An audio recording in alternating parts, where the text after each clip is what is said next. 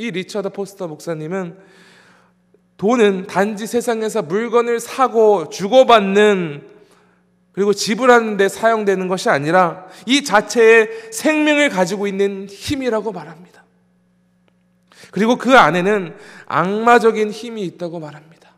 돈과 재물에 대해 집착하게 만드는 힘, 돈과 재물을 많이 모아 부자가 되고자 하는 힘, 돈과 재물을 도구로 삼아 과시하고자 하는 힘, 더 높은 권력을 얻고자 하는 힘. 결론적으로 이 악마 같은 힘은 인간이 돈과 재물에 정신을 쏟게 만드는 힘이 있다는 것입니다. 특별히 오늘 본문에서는 예수님께서 모든 인류가 너무나도 깊게 빠져 있으며 속수무책으로 당할 수밖에 없는 치명적인 이 돈과 재물에 대한 유혹에 대해 말씀하고 계십니다. 오늘 본문에서 돈과 재물에 정신 팔린 한 사람이 예수님을 찾아옵니다. 말씀에 기록되어 있기를 한 사람이 느닷없이 예수님 앞에 나타나서 이와 같이 강구했다고 하죠. 13절입니다. 선생님, 내 형을 명하여 유산을 나와 나누게 하소서. 여기서 주목할 사실은 예수님을 찾아온 이유는 자신과 형과의 갈등 문제 때문이었습니다. 13절 말씀을 통해서 알 수 있는 사실은 그리고 그가 바로 돈 때문에 예수님을 찾아온 거라는 것이죠. 그는 아버지가 돌아가신 후 남기고 가신 유산을 독차지하기 위해서 형과 맞서 싸울 힘이 없었기 때문에 예수님께 도움을 구하려 온 것이죠. 한마디로 그는 자신과 형이 벌이고 있는 이 가족 유산 싸움 가운데 예수님께서 개입해 주셔서 자신의 편이 되어 주셔서 이것을 올바로 정리해 줄 것을 원했습니다.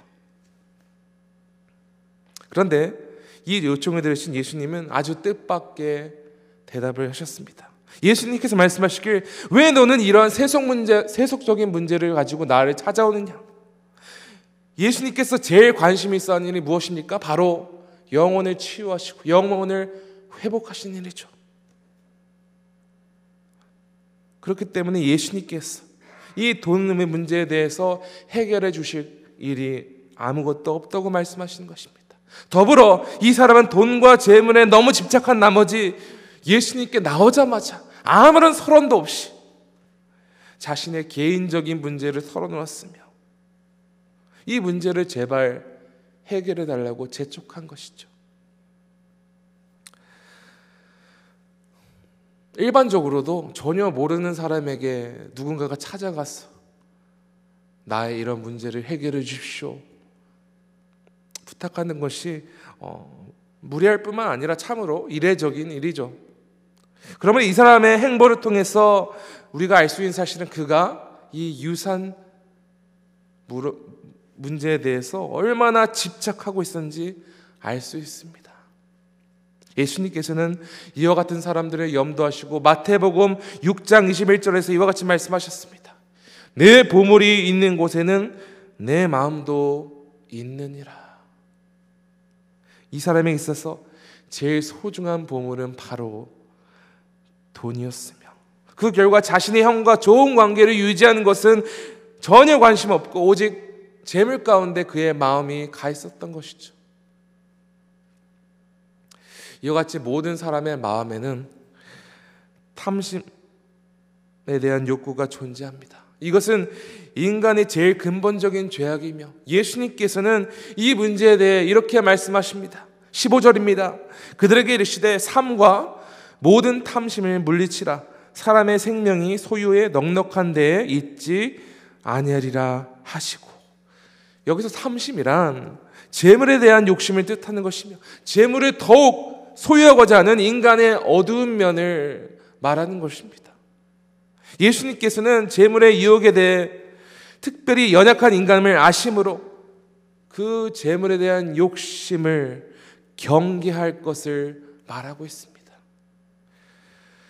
골로새서 3장 5절에서도 비슷한 권면을 하였습니다. 그러므로 땅에 있는 지체를 죽이라 곧 음란과 부정과 사욕과 악한 정욕과 탐심이니 탐심은 우상 숭배니라. 예수님께서는 유산 상속 문제 때문에 찾아온 그 사람으로부터 재물에 지나치게 집착하고 오직 재물에 현대해 있는 마음을 꿰뚫어 보신 것입니다. 그의 삶에 있어서 제일 중요한 문제는 형과의 관계 회복도 문제도 아니었으며 그의 영혼 가운데 평안을 얻는 것도 아니었습니다. 그의 삶에서 제일 중요했던 것은 다름 아닌 재물에 대한 끊임없인 욕심이었습니다. 여러분 근데 이 사람의 모습이 다름 아닌 우리 모두의 모습입니다. 오늘 그리스도인들은 물질과 돈에 대해 온전히 자유롭지 못합니다. 그리스도를 믿는 가정 안에서도 오늘 말씀에 나온 것처럼 어, 돈 때문에 이런 유산 싸움이 벌어지는 것을 우리가 목격하게 되고 돈을 너무 우상화시켜서 이것이 우리의 믿음 생활에 걸림돌이 됩니다. 사람마다 자신이 특별히 관심을 가지고 탐심이 되는 것은 다 다릅니다. 그렇기 때문에 우리는 다른 사람이 돈과 재물에 대해 어, 집착하고 그것으로 인해 실족하는 모습에 대해서 비판하거나 정죄해서는 안 되는 것이죠. 왜냐하면 우리 모두 무엇인가에 어떤 형태의 물질에 대해 다 우리의 마음과 정신이 빼앗겨 있기 때문입니다. 그리고 돈 혹은 물질이 되었던 간에 그것에 마음을 빼앗기며 에너지와 시간을 투자한다는 것이 그것에 탐심을 가지고 있다는 것입니다. 사람들마다 자신이 좋아하고 애착하는 것이 다릅니다. 어떤 사람은 무엇인가를 계속해서 수집하는 것을 좋아합니다. 뭐 좀 젊은 사람들 같은 경우는 신발을 수집하고 뭐 자동차를 수집하고 여러 것들을 수집하는 것. 물론 이런 어, 뭐 취미 생활에 대해서 이렇게 어, 우리가 존중하고 그것에 대해서 뭐라고 할 수는 없지만은 이것이 지나치고 그것의 정도가 심해지면은 어, 우리가 그것에 우리의 마음이 사로잡히게 된다는 것이죠. 또 어떤 사람은 먹는 것에 굉장히 집착하게 됩니다. 맛있는 음식을 먹기 위해서 수많은 액수의 돈을 지불하고 어, 내일은 무엇을 먹을까 고민하는 사람들이 있습니다. 물론 맛있는 레스토랑에서 맛있는 음식을 먹는 것 자체가 잘못된 것은 아닙니다. 그러나 그 대상이 무엇이든 간에 지나치게 집착하고 그것에 매달릴 경우에 그것이 우리의 마음을 주도하게 되는 것입니다. 지나친 집착은 우리의 영혼을 위해 결코 유익하지 않습니다. 무엇인가 집착한다는 것은 우리의 마음과 정신이 그 무엇에 빼앗긴다는 것입니다. 집착이란 무엇인가에 지나친 가치를 두는 것입니다. 늘 한 가지의 생각에 빼앗기게 되면 계속해서 신경이 쓰이고 걱정하고 불안한 상태까지 이르게 되죠. 예수님은 자신을 찾아온 이 사람에게 한 부자에 대한 비유를 말씀하십니다. 이 부자는 밭을 소유하고 있는 사람이었고 한 해 동안 밭을 통해 얻은 수확이 아주 풍성했다는 것입니다. 17절에 기록된 바 같이 이 부자는 심중에 생각하여 이르되 내가 곡식 쌓아둘 것이 없으니 어찌할까 이런 행복한 고민을 하고 있었던 것입니다. 그런데 이 17절 말씀을 통해 알 수 있는 사실은 이 부자의 마음은 이미 자신이 소유하게 된 풍성한 소유물에 지배를 당하고 있다는 사실이었습니다. 이 곡식으로 다른 사람을 어떻게 도와줄까? 하나님을 위해서 어떻게 사용할까? 이런 생각을 한 것이 아니라 곡식을 저축할 곳이 부족하다. 내가 이 곡식을 내 소유물을 잃으면 안 될 텐데. 이런 걱정을 하고 있었던 것입니다. 이 부자는 예수님을 찾아온 이 사람과 마찬가지로 자신이 가진 재물에 마음과 정신이 온전히 빠져 있는 사람이었습니다. 이 부자의 해결책은 무엇이었습니까? 자신이 가지고 있는 폐, 그 곳간을 폐쇄하고 더 크게 공간을 만들어서 재물을 쌓아두기로 결정하고 실행하게 됩니다. 19절입니다. 또 내가 내 영혼에게 이르되 영혼아 여러 해 쓸 물건을 많이 쌓아두었으니 평안히 쉬고 먹고 마시고 즐거워하자 하리라 하되 여러분 이와 같이 이 자는 이렇게 실행하고 굉장한 만족함을 느끼며 기뻐했던 것입니다. 여러분 그런데 이 사람이 정말로 행복한 사람처럼 보이십니까? 어쩌면 우리가 살고 있는 세상에서는 이 자와 같이 풍성히 누리고 저장하고 평생토록 먹고 마시고 것이 우리의 이 세상이 추구하는 꿈일지도 모릅니다. 하지만 예수님이 이 부의 비자에 대해 뭐라고 말씀하십니까? 저희 다 함께 20절을 한번 봉독해 보겠습니다. 하나님은 이르시되 어리석은 자여 오늘 밤에 내 영혼을 도로 찾으리니 그러면 내 준비한 것이 누구의 것이 되겠느냐 하셨으니 예수님께서는 이 사람만큼이나 어리석은 사람이 없다고 말씀하십니다. 왜냐하면 인간의 최종 목표는 재물도 아니고 재물로 인하여 누리는 육체적 쾌락과 즐거움이 우리의 최종 목표가 아니기 때문입니다. 예수님께서 이르시기를 이 부자가 밤에 목숨을 잃게 된다면 그가 고민하며 쌓아둔 이 재물이 무슨 소용이냐? 이 세상에서 우리가 열심히 쌓아놓은 재물 다 소용이 없는 것이라 말씀하십니다. 수많은 재물을 모으고 부자가 되어도 이것을 영원히 누릴 수 없다면 우리는 일시적인 기쁨을 위해서 우리 영혼을 다 갈아서 이 노력하는 것이 헛되다는 것입니다. 여러분 돈에 대한 욕심이 하나님의 뜻을 분별하는 것을 영적인 눈을 멀게 하는 것입니다. 하나님 앞에서 어리석인 자란 하나님의 뜻을 구하지 않는 자를 뜻합니다. 하나님 뜻과 반대 길을 걸어가는 자. 여러분 구약 성경의 전도서가 어떻게 시작이 됩니까? 다윗의 아들 예루살렘 왕 전도자의 말씀이라. 전도자가 이르되 헛되고 헛되며 헛되고 헛되니 모든 것이 헛되도다. 이와 같이 모든 것이 헛되다 반복하며 이런 허무한 글을 쓴 자가 누구입니까? 바로 솔로몬이죠. 그는 모든 것이 헛되고 헛되며 헛되니 모든 것이 헛되도다 말하면서 그의 인생을 정리하는 것입니다. 그리고 전도서를 계속해서 읽어오면 솔로몬의 삶이 얼마나 피곤하고 비참했는지 그는 말하고 있습니다. 그는 당시에 최고의 궁에 살고 있었으며 누구보다 많은 재물을 가지고 있었고 많은 여자가 그 주변에 있었고 상상하는 이상으로 많은 것을 누린 사람이었습니다.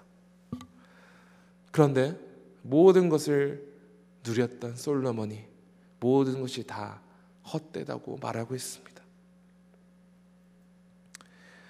수많은 재물로 모든 부귀를 누렸을 솔로몬이 그의 결말이 허무하며 사람의 죽고 이 땅을 떠나면 아무런 소용이 없다는 영적 교훈을 남긴 것입니다. 예수님께서는 마지막으로 재물을 향하여 탐심을 가진 사람들이 왜 그토록 어리석은 자인지 이와 같이 말씀하십니다. 21절입니다. 자기를 위하여 재물을 쌓아두고 하나님께 대하여 부여하지 못한 자가 이와 같으니라.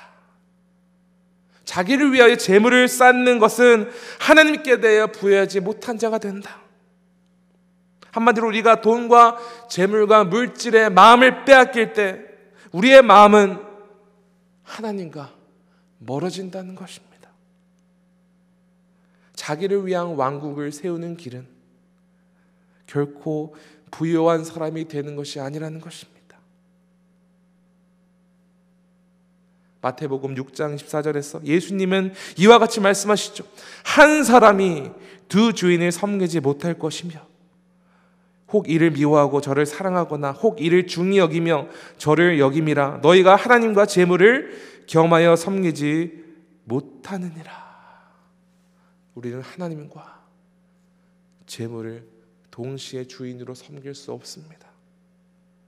우리가 재물과 물질의 마음을 빼앗기면은 절대로 하나님을 온전히 사랑하며 섬길 수 없다는 것입니다.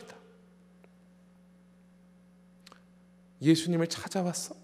자신의 가정 문제를 말하며 온통 재물을 얻는 것에만 집중하였던 이 사람은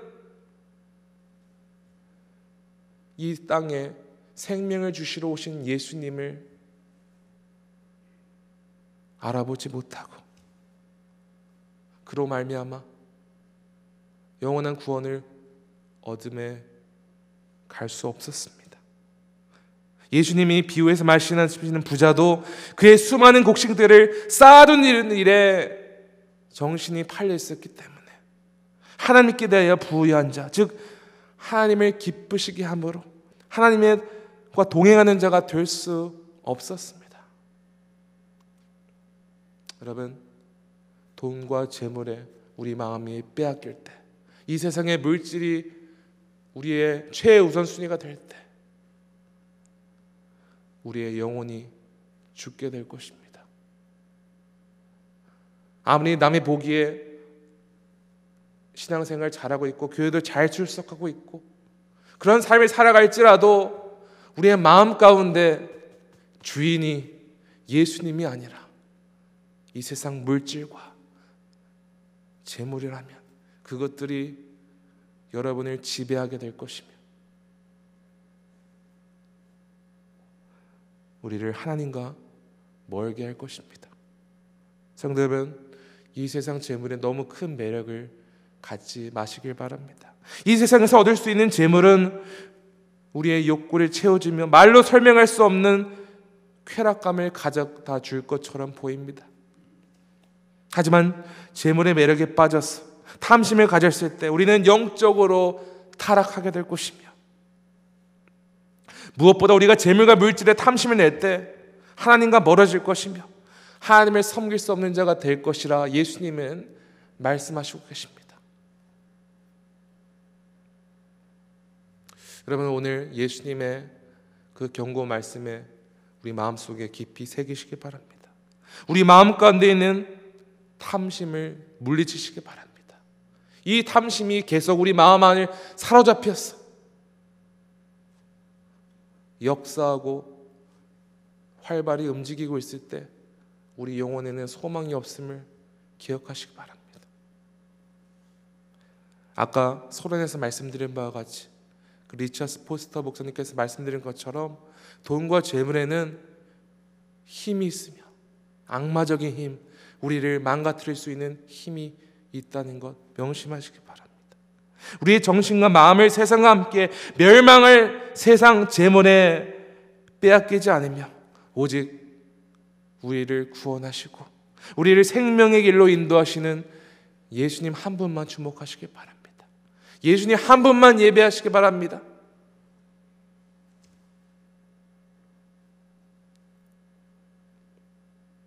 여러분 삶의 진정한 주인은 누가 되십니까?